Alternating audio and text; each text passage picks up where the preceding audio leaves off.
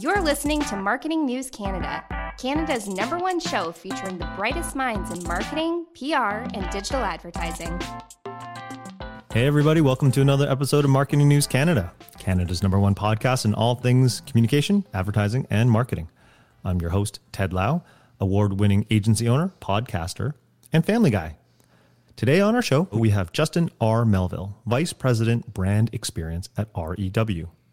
Before joining REW, Justin has built companies, products, and teams across the music, payments, digital health, and real estate space. His music startup was very similar to Patreon, and he gave a TED talk relating to the music industry back in 2012.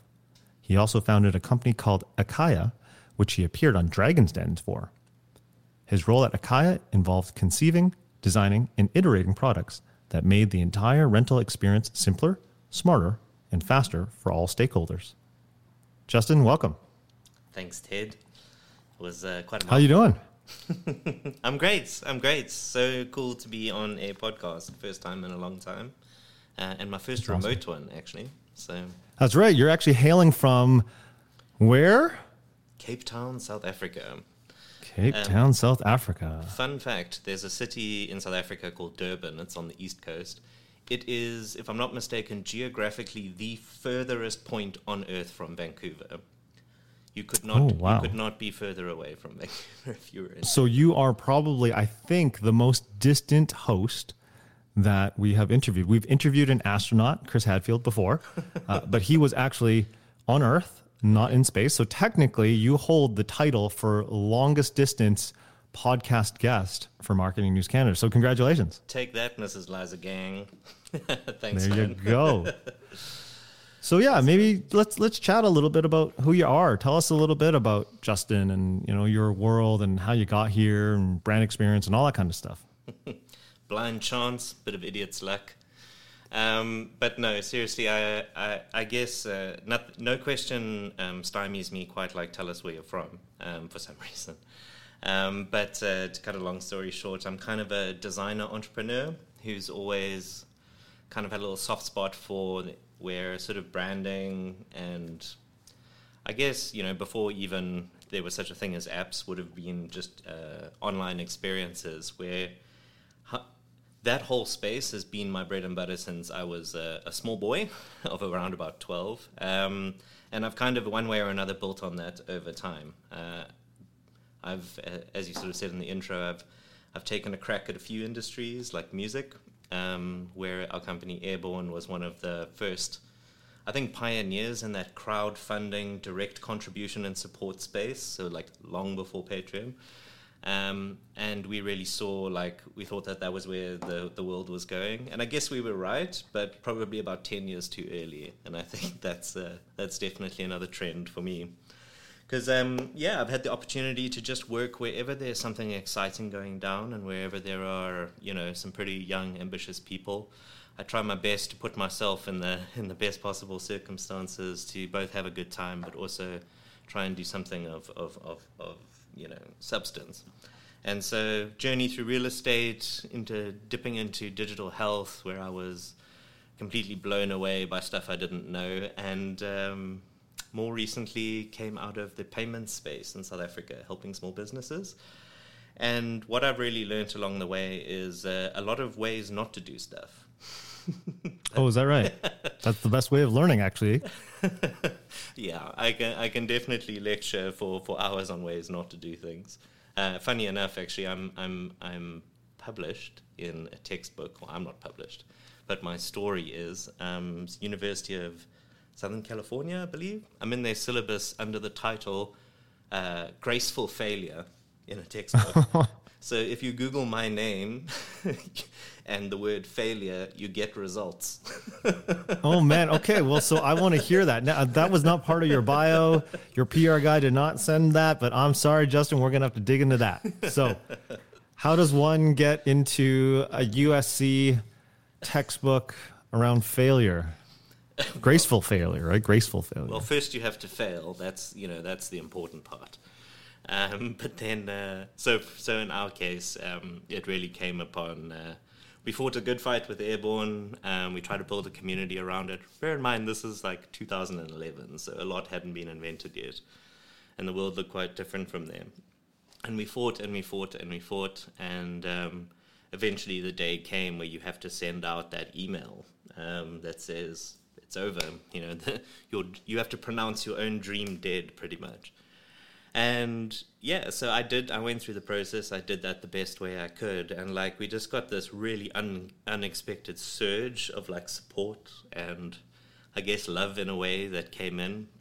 Um, and it just so happened that uh, you know one of the lessons that we learned from all of it was well there were there were several, but you know like the one of the things was to reach out for help sooner um, and it was just, you know, the learn as I was sort of sharing those learnings around, you know, the end of Airborne, the post mortem. Um, yeah, it turns out someone uh, I never actually met the author, but had had observed it, followed my followed my work, watched the TED talk and everything, and combined it as uh, yeah, and served it as an example of graceful failure. Um, I have no idea why we were chosen, but uh, it's a fun fact. well, I think that's great. I mean, as an entrepreneur, someone that runs an agency, I've had this agency for 20 years now. And I mean, isn't it the saying, what doesn't kill you make you stronger, right? so I've, I've gotten pretty chunky. Or fatter. Is that what you just said? Oh, well, that's okay. You know, plump yeah. failure is also acceptable, I believe. Yes. so what did you learn from that experience? Maybe let's let's go to there. Hey man. Um, look, timing is uh, is a big part of success, I think um, not always in your control. There's certainly things you can do. Um, I think that for us, if I can, uh, it's a bit of a techie thing, but I would say that like you know we we in, we were trying to invent this whole new paradigm for industrial change. Um, industrial revolution for music is kind of nothing nothing less would do. Um, and that sounds nice, um, but I do think that being very, very specific and focused about it doesn't have to be the best sounding problem in the world that you're trying to solve, um, but rather just focusing on like for us it would have been less focusing on how to be uh, immune from digital millennium copyright act and unable to be taken down by visa. We had this whole thing like art should be free so we were like based out of iceland and panama and we couldn't be taken down even if we tried. The problem was we never got enough users to really test the infrastructure because we had overbuilt in terms of creating this new world and industry, the infrastructure for it. Instead of, you know, I think we what we missed was more that the story was important, the actual connection, the one-on-one. Uh, we should have dedicated every cent we had towards nurturing those connections um, rather than building infrastructure. And I think, you know, as a you know, sometimes as an entrepreneur and certainly as a designer, you know, you've got the solution and you're going to roll it out. Um, sometimes, yeah, it's it's it's definitely for in my case, it's paid more dividends to just um, move a bit more slowly and be a little bit more open to to the moment, I guess, rather than planning the whole thing years in advance. Do you think that actually has to do with the lean startup? I know. There's a book out there that talks about it. And it sounds like you were more Kevin Costner in Field of Dreams. If you build it, they will come. And in your case, you built it, but maybe you didn't have product market fit. Do you think that might have been it? I think so. Look, you know, uh, there's always a hundred reasons or a hundred things you could have done better. I do think that one of the lessons we learned out of music and sp- specifically was that the music industry did not, and I still believe does not, want to be saved. Um, for for what we learned is that for the big game, uh, certainly in 2011, for a big game being talked about being an independent artist, the hundreds and thousands of artists that we met met along the journey truly only wanted two things. Um, and the first one was to wake up next to someone more attractive than them. And the second thing was a big label record contract. They didn't care about being screwed. They didn't care about the economics. They didn't care about the exploitation. They wanted their name and lights and all the cachet. They, that was their dream, right? Fame. Fame. Yeah, exactly. And so we found that our messaging to artists was definitely like it was. Um, it was perhaps mistargeted. In fact, what we probably would have done better to do is find the best friend from the artist, who is the de facto manager. Mm-hmm, mm-hmm. And then the economic model of distribution and the future and that kind of stuff may, would have made sense to that kind of an, an audience. But for artists, they just like, the, put it this way the vast majority of artists are artists and pure creative you know, finding the one with smart business sense is a rarity. And so I think that we would have done better to just be a little bit more. Yeah, I think target ch- chosen our audience a bit better might have been one of the things that was really helpful um, for that project. But I can't overestimate enough. I think we were still very early, and uh, I'm not sure that anything we changed could have really um, could have really saved us in the end. We were also trying to do it from Cape Town, South Africa, which was in hindsight, a bold choice.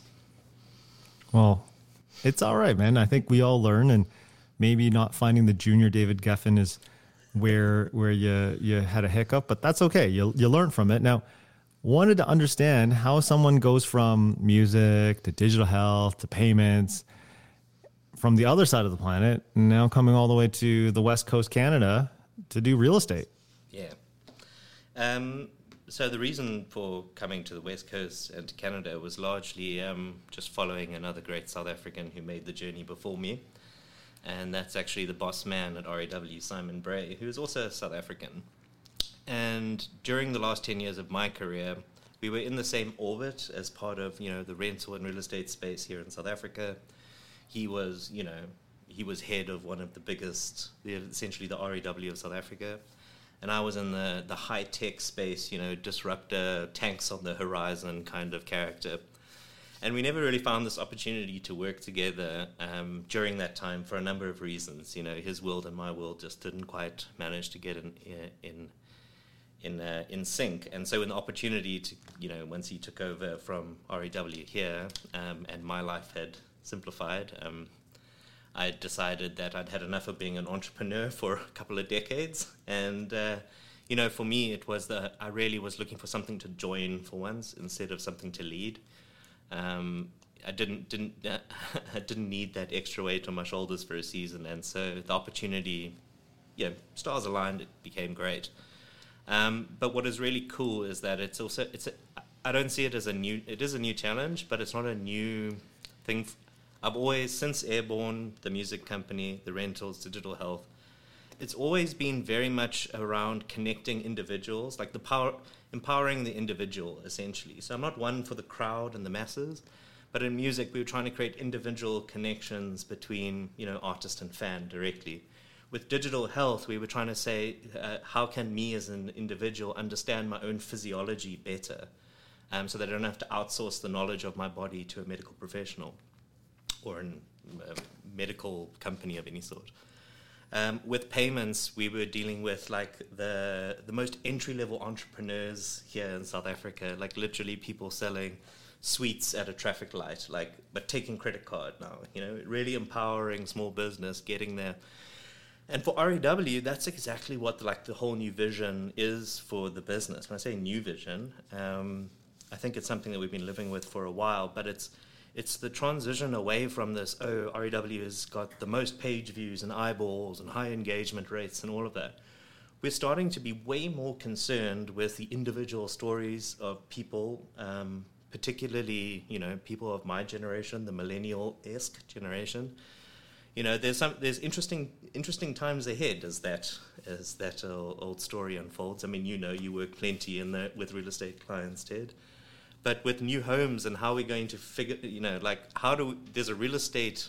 Um, uh, I wouldn't. I don't want to use the word crisis willy nilly, but there is this really big challenge, and um, you know, I'm going to be joining that as I come to Canada. I'm going to be a millennial trying to get onto the ladder somewhere. I don't own a house yet. Um, and so, what we're doing with Real Estate Works or REW is to become a brand that helps the individual um, with what we call a real estate adventure. So the, there's, a, there's a great sort of a reward on the other side, and we know it's more or less over there. The journey between here and there is a little bit treacherous, and we don't know the, the, the, we don't know the road exactly.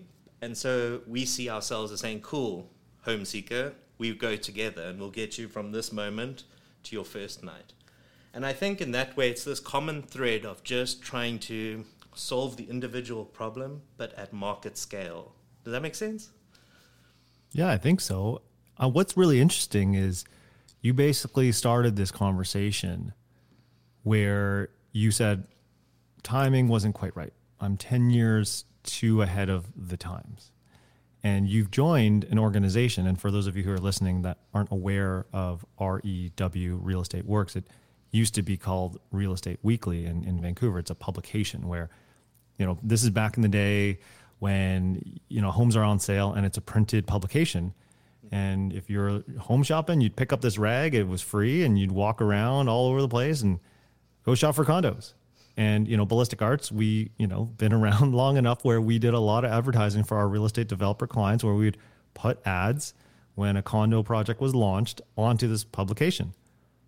And as someone that's a third party that has used them to do advertising, it was always you were always wondering like, well, there's this digital thing that's happening, this the digital revolution, evolution, whatever you want to call it.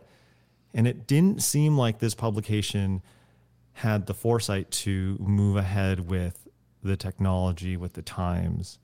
And now, quite frankly, it seems like it's a little bit on a back foot. So for you to be somebody that was well ahead of the game, you were an early, early adopter. I think there's a, a, a on the curve there, someone that's before early adopter, but you were that. Mm. to somebody now who's coming to an organization where you're trying to transform them digitally to some kind of a platform that's going to be well, uh, well, maybe not well past um, what what they're at now, but to to get them up up to the times, as it were, and into an experience that's going to resonate with us elder millennials and also the the younger Gen Zs. So that's a that's quite interesting of an experience. And and how are you able to or what do you see when you get here? What, what do you see you're gonna you're gonna be needing to do? Yeah, so I mean, as you pointed out, um, it started as a print publication, and I think at its time quite a successful one. Um, mm-hmm. And then it did sort of make that journey that every other, you know, uh, the the journey that a thousand newspapers made before it, um, to become an online portal. But when you say that it's sort of fallen behind in the digital context, you know, as a pure outsider starting to explore, you know, where one might want to live, prices of rentals, neighborhoods and stuff. I wonder, you know, where you're looking at in terms of what you see as the leadership in Canada, because from my perspective, you know, the real dominant players are stuff like Realtor.ca. And I would certainly say that I don't see a very evolved, I don't see 2022 written all over over that experience. And I mm. think, you know, across Canada, they are very much the incumbent, and for for good reason as well. Uh, uh, uh, I think you know it's been a they've been a large part of the scene. I mean, they basically are the scene for the most part. So what is really exciting about REW is that it's managed to maintain this little island of dominance in BC, right? So we're like in BC, it is. I mean, it's twice the size, uh, audience-wise, of anything else. Um, and so we've got this kind of we've got the makings of a loyal like and it's th- th- like a loyal base to work from but it's 30 years old it's multi-generational it's from 1978 you know and so what we've got here is something that has been around for so long um, that has changed before and now can change again so if anything instead of starting with you know like the shiniest landing pages and the buzziest of buzzwords we're going somewhere very different. We're not trying to run towards the future. We're actually just trying to catch up to today in a large sense. And in many senses, catch up to 10 minutes ago because largely as we, you know, technology moves at a like laser pace. And I think younger generations and tech and even marketing, you know, you try and stay on that. Um, that uh, you try and stay like on the shockwave in front of the cutting edge. But with real estate, I mean, is there any is there anything more concrete, pardon the pun, or more unwilling to be dragged forward mm-hmm, than the real mm-hmm, estate mm-hmm. industry? And why would we? We don't think we like REW's mission isn't to change the way the real estate industry works or to uh, disrupt anything. It isn't about you know moving towards direct models that cut out the agents. No, no, no, no, no. I think the way I explain what we're doing at REW is that other brands, other companies in the space are going, we're going to make real estate simpler, better, faster, cheaper. We're going to help you move, sell this house and put it down over there and secure it and do NFTs and a whole bunch of other stuff, you know, like, but we're going to make it better, simpler, faster. REW is like, yo, this is hard. this is a hard thing that you're trying to do here.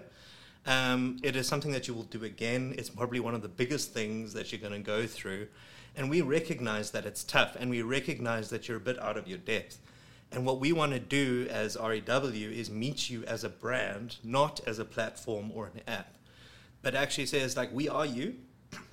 We're learning together. Like, we want to create the content that helps you move forward with confidence rather than saying we're going to use some algorithm to connect you via a you know a nebula galaxy to the home of your dreams it's no man it's like you'll be lucky if you get a house but you know what if it takes you 10 years we'll be with you that whole time like you, that whole space of searching for a home from your first search all the way to your first night we see that as our opportunity to to meet the market. And as i say our, our, our approach, if I can say what is going to be different to everyone else that you see in, in of the other players in Canada, even if you take some of the US entrants like Zillow and that sort of stuff, is that we're not going platform, we're not going technology, we're going brand, we're going story, we're going living living the eating our own dog food, as they say. Um, I'm literally doing my I'm learning everything from strata to where the new home developments are coming up, like the whole guarantees on new homes. How cool is that? You know, I'm learning all of this, but the content doesn't exist, right? As a millennial, elder millennial, if I don't know how to do something, I'm on YouTube looking for a tutorial. Try do that for real estate, I dare you. You'll be bored, right? The content is just it's it's very same. Everything is great. Everything is cozy. Everything is, you know, we want to see the type of content that you find, uh, you know, that appeals to different kinds of markets, the types of stories and perspectives that create like rich context, not just always the the glossy front page kind of story. I talk too much. no, you're a podcast guest. The whole point is you're to talk too much. So I appreciate Welcome that. So then, I mean, as an outsider, as an outsider who is somebody who is not from the country that is moving here. And it's it's really interesting because you just talked about the guarantees, right? Where in in um, BC, British Columbia, the province in which we're at, um, the west coast of Canada, we have something called the two five ten guarantee, which is, and this came, this is you buy a new home, certain parts of your home will have a two year warranty, certain parts will be, have a ten year warranty, and some of the greater structures will have a ten year warranty. And this all stemmed from child of the '90s in BC, grew up in BC, we had something called the leaky condo scandal. And so there were a number of developers who hid under numbered companies and built shoddy uh, condo buildings in along kind of the New West Quay area, mm. uh, one of the oldest cities in BC, by the way, our old former capital of the province. And they, you know, kind of left the, the, the owners holding the bag when the pipes leaked or whatever. They were leaky condos. And so they I actually had a friend who ended up buying one of the last leaky condos and got on the hook tens and tens of thousands of dollars. I think almost hundred thousand dollars of damage. Um, when you're just scraping enough to get that initial mortgage, and that's why that two, five, and ten is there. Now, for yourself as somebody that's not from here and, and trying to purchase and experience how to purchase real estate in a new country, it's it's a daunting experience and and and I it sounds like what you're trying to do with our at REW is to make that experience for the first time home buyer a little bit easier. It's not like the toilet is unplugged and I can I can't fix it and I go on YouTube and try to fix the toilet or or you know do do floorboards for for my my house. Like this is something where it's a it's a large investment for most people in the world. This is their largest investment they'll make in their life. And you're saying there's really no content out there that's going to guide you along.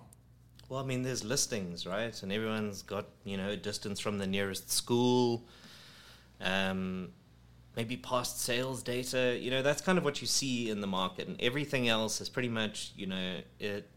There isn't someone who's got like this vision to tell, to inform a generation, to go with them on this journey. Um, and so as RAW, like, and when we think about cool, how are we going to grow our brand? How are we going to deploy our marketing dollars? How are we going to reach our objectives of getting dominance in the other provinces across Canada? This is, you know, not to like spill our secrets or anything, but this is the edge of our wedge, man. It's not about a crazy new model. It's not about the future necessarily. It's about today and maybe tomorrow. Because I think, you know, especially with new homes and you look at the Canadian situation, um, particularly in the West Coast where BC is, you know, you, you've got like, there's literally not enough place for people to live right now. So there are like thousands of projects coming out of the ground. Again, you know this. Um, but to be honest with you, think about how little context there is for these places. they, they were fields and now they are going to be communities how do we like how do we jumpstart enough culture to make sure that these communities thrive? Like that you know if you're a family person you get to move to that kind of community. If you're an art person you get to move to a certain other kind of community. I think from what i've seen around there's like there's this opportunity for us to really explore real estate through a new lens and through the lens of the people doing it not through the lens of the businesses involved you know. No one cares about a mortgage company's the home seeker story, you know?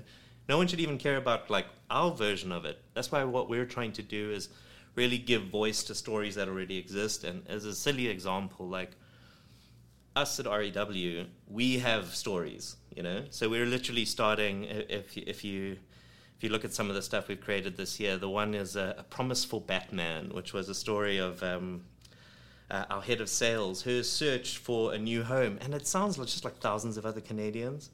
But how nice to know that it came, it worked out for this one. It took two years longer. It cost more money. There was tax issues, but at the end of the day, there was a prom- sorry. Batman's a little dog, by the way. Batman yeah, okay. I was wondering. I was like, well, how does this involve Batman and the Riddler? so Batman and Falco are her small little, I think, chihuahuas, and I don't want to, I don't want to uh, get it wrong on the other one but uh, she just wanted a piece of lawn for them, and so that was her. That was her search. That was her story. And there are ways that REW can be a much better website, a much better home search experience for Alana. Um, once we seek to try and understand her and people like her, and so when you mention the best experience for new home buyers, first-time home buyers, our logic is really that by being the best experience for first-time home buyers, we will be the best experience for all home buyers you know? So yeah, like if we, I, get that. If we create that content and everything, it is just going to make it amazing for everyone else. So it's just a way of. I mean, it's not. It's actually a pretty good play, right? Like they say that the the very first toothpaste brand that you were introduced to, you you carry that for the rest of your life. Uh, the yep. the first financial institution that your parents you know trudge you to to open your first checking account, savings account. That's kind of where you're at for for at least a couple of decades, and so if you're able to engage, at least from that, what sounds like, the first time home buyer, you know, hopefully that these people actually do well, are successful, and they can upgrade and upscale to from a you know maybe one bedroom to two bedroom to a townhome to a house. Mm. And so if you're able to walk along that path with them, you're going to be their quote unquote trusted partner, mm. publication platform, not platform because you said no platform, but experience anyway. we choose the word for guide. hey, we choose the that? word guide. Uh, we see guide, ourselves exactly. as like a guide. Like it's your journey, it's your mission. We're not telling you what to do, but like, here's everything we know that can help you, kind of thing. So it's almost so like the anthropomorphization. There's a word, ten dollar word uh, of the brand is something that I'm personally quite excited about. Um, we really are trying to be more of a personality in the space rather than a platform. I love that. I think that is a really good way of looking at it and and I commend you guys for bringing in you, you know guys like yourself you know new blood uh, new thinking and especially coming from the outside. Because my next question actually was going to be to ask you around um, just the the Canadian home affordability housing affordability crisis that that we talk about. You're in another continent in a just as populated part of the world is there a housing issue there? Is is it any different than here? Given that it's you're you're from Cape Town, it's an urban city. Um, how is it different? It, is it different? It is urban, and, and and there are a couple of the physical characteristics that Cape Town shares with with Vancouver specifically, and that's being hemmed on the one side by the ocean, and then mountains on the other side, and in your case, the United States. um, but uh, and so for Cape Town, it's very much the same as the ocean on three sides, a mountain range, and then desert. And so that scarcity has always made it a very expensive place. Um, but I think, you know, the lifestyle total package of Vancouver is a lot of the weather, the access to the outdoors. You know, it's obviously like Cape Town made it a very desirable place to live. And I think post pandemic, that's even had some interesting, although they probably move out of the core, but still onto that west coast. So we see similar uh, we see similar dynamics here uh, amongst the what we'll call the formal market in South Africa, which resembles what we see in Canada. There's obviously the informal sector, which is a whole other thing, you know, with like shanty towns and stuff. That I would say obviously doesn't have any comparison to Canada. But where I'd say that the 400,000 new souls that arrive onshore every year for the next however many years you know that's something that's quite different. We've got this situation where you know there's even if no one else arrived there'd still be a housing there would still be housing pressure. But now that we've got and personally i mean look i'm going to be a beneficiary of one of those uh, one of those people arriving in canada. But you know i think where how is that going to look? How are people from all of these outsiders going to make their way through the real estate landscape in canada? I think there's a real opportunity there. And if I can say that, like, where I hope, where I think things will get interesting, and we're not there yet, is that finding the solutions of how we should build or how the market should be arbitrated or something like that. Not saying we're going to be in the driving seat of that, but I sure hope that we can be a strong and directly connected um, spokesperson or or representative of the home seeker in market so, for example, helping to identify places that really need more housing, or you know, helping to develop and market and create community somewhere else. So, whatever way we can play and to sort of help um, in in that respect is, I think, a unique challenge to Vancouver and Canada. Um, but I kind of get the the one I jokingly say the one thing Cape Town and Vancouver have in common is that the number one spectator sport is real estate. Everyone can have a conversation with you about the weather and the price of real estate. and I appreciate that, you know. Um, it's def- what, what's wonderful about it as a marketer, as a brander, is that, you know, unless you're talking about something like music or the internet or water, you know, like very few things affect every single man, woman, and child on earth for the majority of their lives. And so, what a cool, very large space to be able to get into. Um, and I particularly find uh, the BC the opinions are quite uh, varied and rigorous in, in BC, that's for sure. Enjoy all your favorite sports like never before at BetMGM. Sign up using code CHAMPION and receive up to $1,500 back in bonus bets if you don't win your first bet. When you register with BetMGM, you'll get instant access to a variety of parlay selection features, live betting options, and the best daily promotions in the business. And with BetMGM at your fingertips, every play and every game matters more than ever. Remember to use code CHAMPION and receive up to $1,500 back in bonus bets if you don't win your first bet. Place your money line, prop, or parlay bets with the king of sportsbooks today. BetMGM and GameSense remind you to play responsibly. See BetMGM.com for terms. 21 plus only, Virginia only. New customer offer, subject to eligibility requirements. Rewards are non withdrawable bonus bets that expire in seven days. Gambling problem? Call 1 800 Gambler. Promotion, promotional offer not available in Washington, D.C.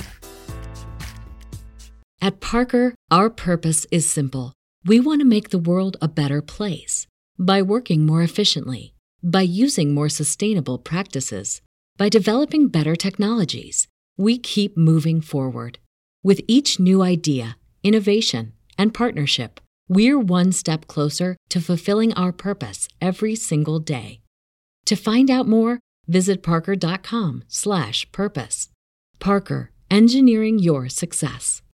Say goodbye to your credit card rewards. Greedy corporate mega stores, led by Walmart and Target, are pushing for a law in Congress to take away your hard earned cash back and travel points to line their pockets. The Durbin Marshall credit card bill would enact harmful credit card routing mandates that would end credit card rewards as we know it. If you love your credit card rewards, tell your lawmakers hands off my rewards. Tell them to oppose the Durbin Marshall credit card bill it's very funny. Well, actually, let let's talk about that. I want to hear what you you see around that because you know I sometimes being in the forest, you don't see the forest for the trees.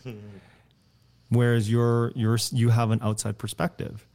What does that what does that tell you? Is it is it as polarizing as we we see we see it, or is it as you know was it the wage gap and, and the you know the middle class shrinking? Like do, do that that's the commentary that I hear from you know my conversations you know the spectating that you're talking about with with my friends. And mm. what do you see? I think you know there's definitely a, a substantial amount of I don't want to really call it negativity but the, there was a when I was talking to certain people, particularly some of the photographers that I've worked with, you know, people that are in the creative freelance I guess people like me a few years ago. Um, you know, it is legitimately a dream just to own a home, any home. They'll take any home. Um, and that is something that to me is like the sincerity and and almost the there was like this little tiny hint of defeated heart underneath it because they just felt like it was it was just an unrealistic um, goal based on the way things are going and obviously the world's been through the ringer recently in the last few years, but I found that there was a large part of what I would even call my peers who definitely had this dream, but it was being deferred so often that um, I got a sort of a sense of the sadness there. Then you've got the wheelers and dealers who are, you know, squirreling money away, putting, you know, the, you know, playing the game with the bank loans and you know, leveraging all that other kind of stuff, which is way beyond my my ken personally. Um, but there's people who you know who are out there making hay as best that they can. And then I've met a few of the richer citizens of Vancouver who are, um, let's just say, a little detached from the reality of things. Um, you know, it's quite difficult to feel sorry for someone complaining about, you know, the the wall around their eleven million dollar home, you know, or the neighborhood or something like that. Um, so I think it is an extraordinary um, uh, mixing pot of opinions, but uh, I definitely did. Um, I was hearing the people who had these dreams, or as we call the dreamers, and uh, I think that I have respect for the hustlers, but it is it is way more of um, I want to call it a full time job. Buying real estate is like a full on job in Canada, you know. Well, I think it can be. Now, we don't have the formal and informal market that you just talked about. Mm. So one thing that we don't have is the shanty towns and some of the other I, I, don't even want to call you know housing class units or whatever you would call it because I don't think any any Vancouverite would purchase or go and look for oh if I could only have a shanty house at least I could afford that so is the conversation how is the conversation different in Cape Town then and given that you said there's there's the dreamers there's the hustlers there's the extremely wealthy is that not the case in your part of the world? So what's really interesting um, is that, especially in Vancouver, this whole um, missing middle thing is quite weird. Um, it creates very disparate, like disparate housing options. You've got your suburban sort of detached homes, and then you've got all the big towers. Um, and so what I've noticed is that there's a lot. There's not a. It's not. You're actually not spoiled for choice in terms of what you can live in in Vancouver. Um, and I think that, you know, just as there is, I would say, what we call the affordable, uh, affordability crisis or affordable housing in good locations is definitely something we have and are, are contending with here in Cape Town. For example, the way we do it is that I think something like 20% of all new buildings built have to have 20% allocated, I mean, all new buildings have to have 20% allocated to low income houses. So we're seeing micro apartments, like 22 square meters. I don't know if these are good or bad things. Um, I would say in South Africa we don't have the you know the term of condo and apartment. I had to learn the difference. Everything is everything is for sale here, and if it's not for sale, you're renting, and the cost of renting is half the cost of sale. So do you know what I mean? Like there's there's this sort of weird secondary market that goes on here, whereas like over there, combination of the minimum, like if I'm not mistaken, if you're buying over a million dollars, you need to pony up a 20% deposit. Mm-hmm. I mean, on the one hand, that's outrageous. Who has who has two hundred thousand dollars that they don't need? But on the other hand, at least going into the transaction, every Canadian in that price range has 20% equity in their home. You can do something with that. In South Africa, ah, don't even put anything down. You know, it's just like that's cool. We'll just write you a. You just you just buy you buy it with nothing down, no equity. Let's just say that there are plenty of predatory lenders um, that take advantage of the lower, less sophisticated parts of the market. I hate using the word lower, but you know, in terms of the economic scale, like that entry level. Um, so I would say that things will get interesting when the interest rates start popping up. Isn't that really just the subprime to 2008 thing all over again? Yeah, except less sophisticated. oh gosh. Okay, well. Look, it's way it's not it's not really my area of expertise to talk on and as I say, I've been far more interested in Canadian real estate than South African for the last 2 years. But I would say that like I would love to see more variation just from a from a number of reasons architectural, aesthetic, quality of life. I'd love to see more variation in the living options in in Vancouver. Um, I think there's a lot of buildings that are very much the same, um, mm. and I'd love I'd love to see some of that. Start, I'd love to see some individuality start to emerge out of in, in, in the future. You know, uh, whether it's so you want more hobbit houses is that what you're saying we need a, a few more hobbit houses anything or? but gentrification buildings you know i think um, i think i'd love to see um, uh, just i mean i browse through the pages of rew and i must say it's quite difficult to determine why one house is a different price or one apartment is a different condo is a different price from another um, and I think I think there's this, there's some exciting ground for people to differentiate um, like whether if you're selling your house, like there's there's there's general merit, I believe, in making it stand out by being a bit different. I've noticed that in Canada, there's a tendency to to kind of pull together, coalesce, uh, not not wanting to necessarily stand out too much. And I think that there's a really exciting. There might just be the the, the, the creative South African in me, but I want to see a red wall or a, a, piece of art that's different. You know, everyone seems to have the same furniture and the same walls, and I just think that it makes real estate more of a commodity rather than like home. And that's kind of what I love to see. That's just my personal thing. I'm quite well off okay. from your initial question. I apologize. No, I think this is a great conversation.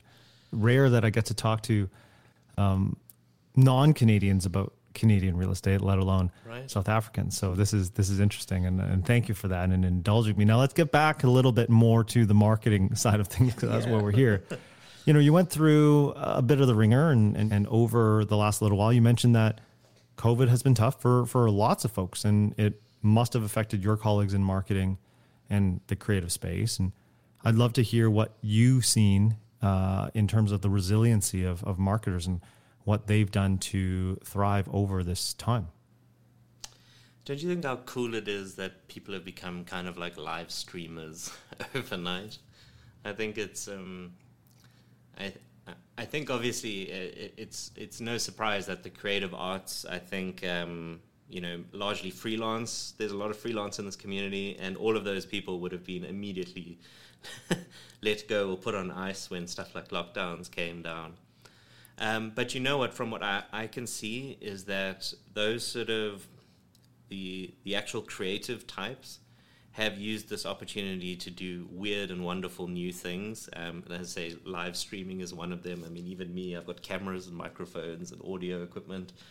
Um, you know, I think what's really exciting is that as we uh, say coming out of it, but two years deep, let's just call it, um, we now have people who are we now have distributed production studios all over the world, which is really exciting. And now with a global um, or potentially largely global access to market, which I think is really super cool. For us, I mean, just as an example, obviously I'm here in South Africa. This is a weird quirk of COVID. I wasn't able to travel. I've only been able to visit for a month, but I wasn't able to uh, organize the move during this period. And so what I've done is begun to build a little Canadian company here or a studio here in Cape Town. We adhere to the, the Canadian stat holidays.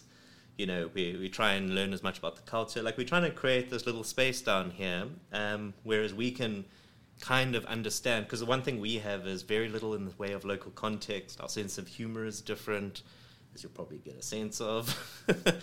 Um, and so what we're trying to do is, you know, create this little. We, we've been able to create this little. Um, they were all, everyone was a freelancer, but we brought them together in this kind of collective, and we're learning how to work with the um, with our mothership in in Vancouver.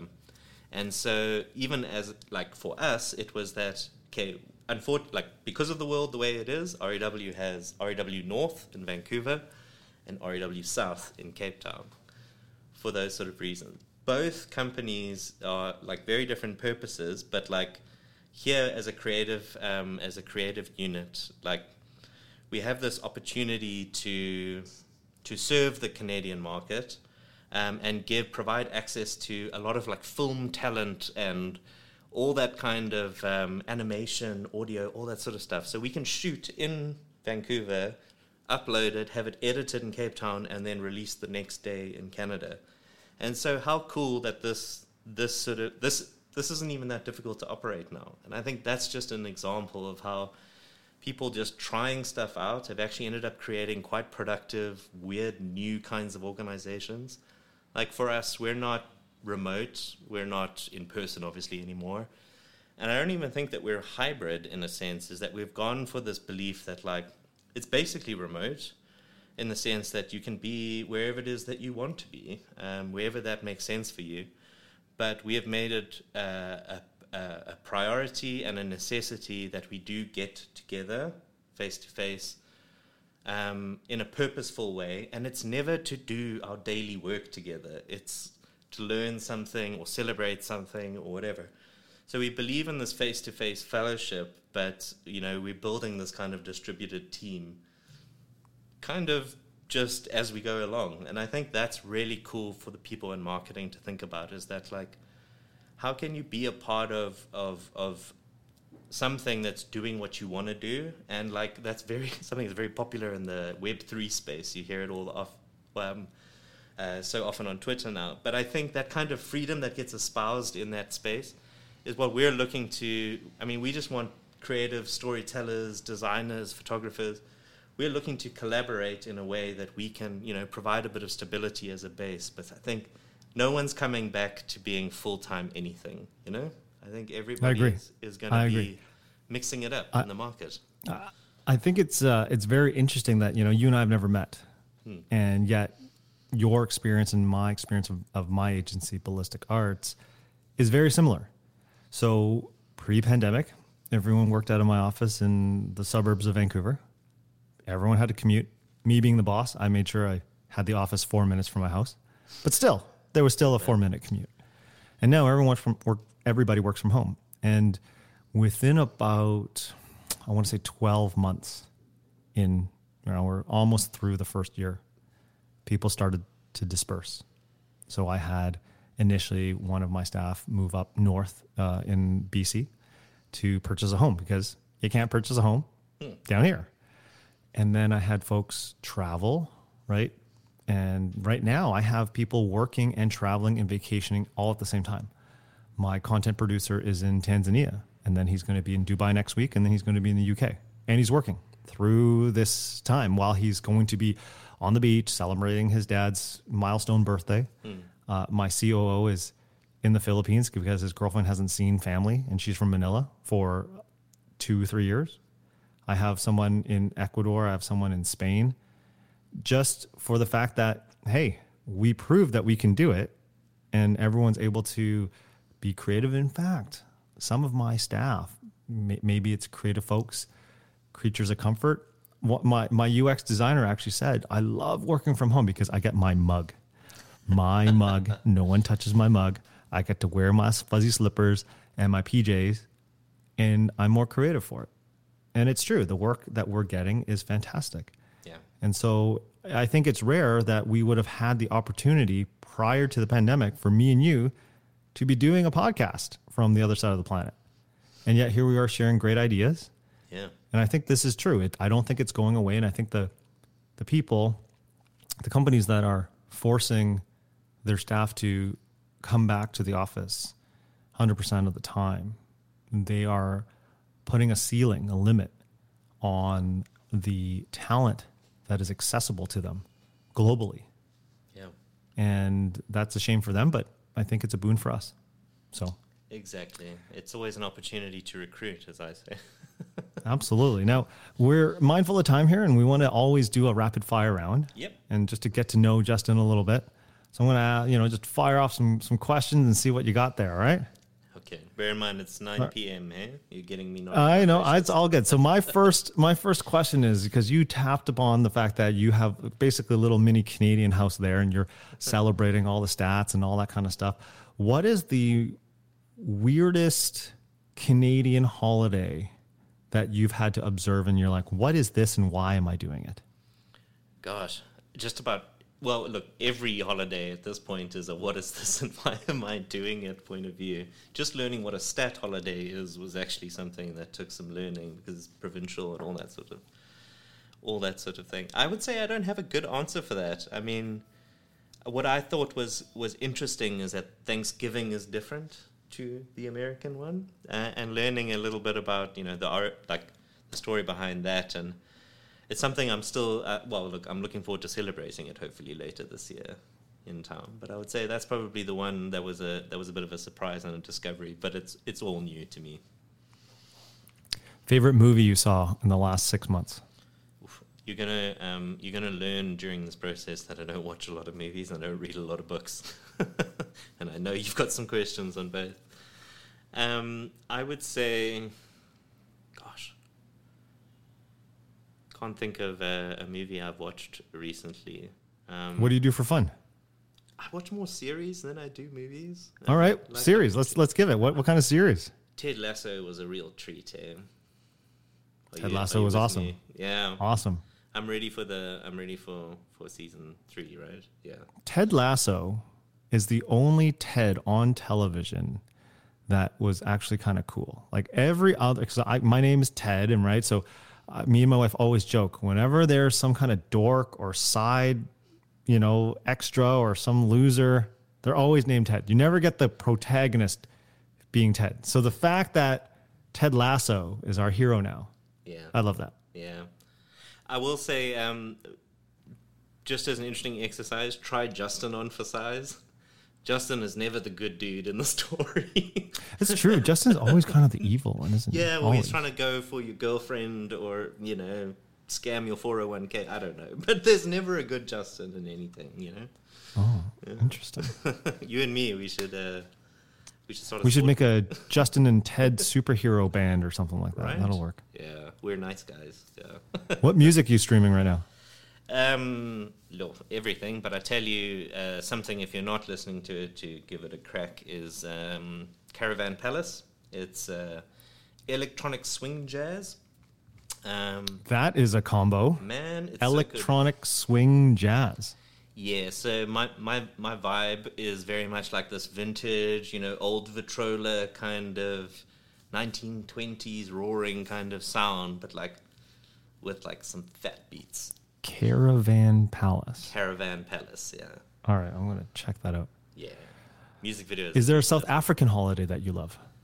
Um, I like our uh, our uh, our Heritage Day is a nice day here in South Africa. Um, we uh, it's just generally like South Africa is I think you know it's a obviously complex history, but it's this one day a year where everyone just goes and cooks outside because that's the one thing that rich or poor, purple or yellow, whatever the situation is, north or south, everyone just goes out. Like we definitely have this one this one one small part of our culture that is just like I think cooked, pardon the pun, into into us, and so you literally can just smell like what you would call barbecue, we call braai.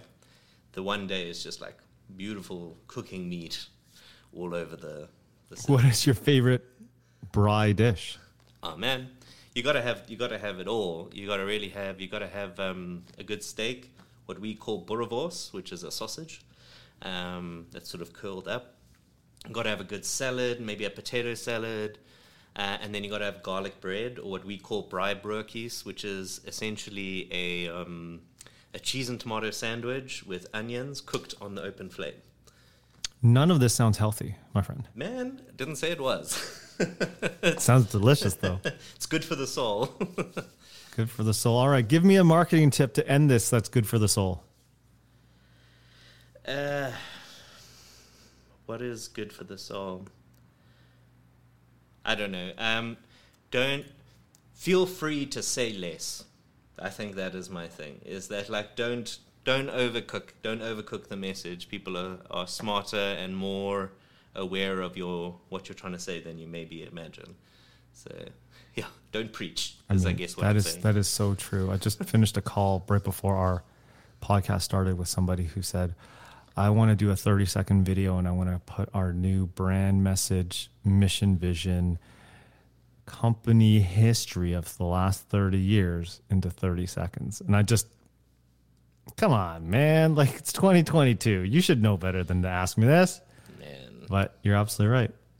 Yeah, and also stop writing search engine optimization content, please. Please. Amen.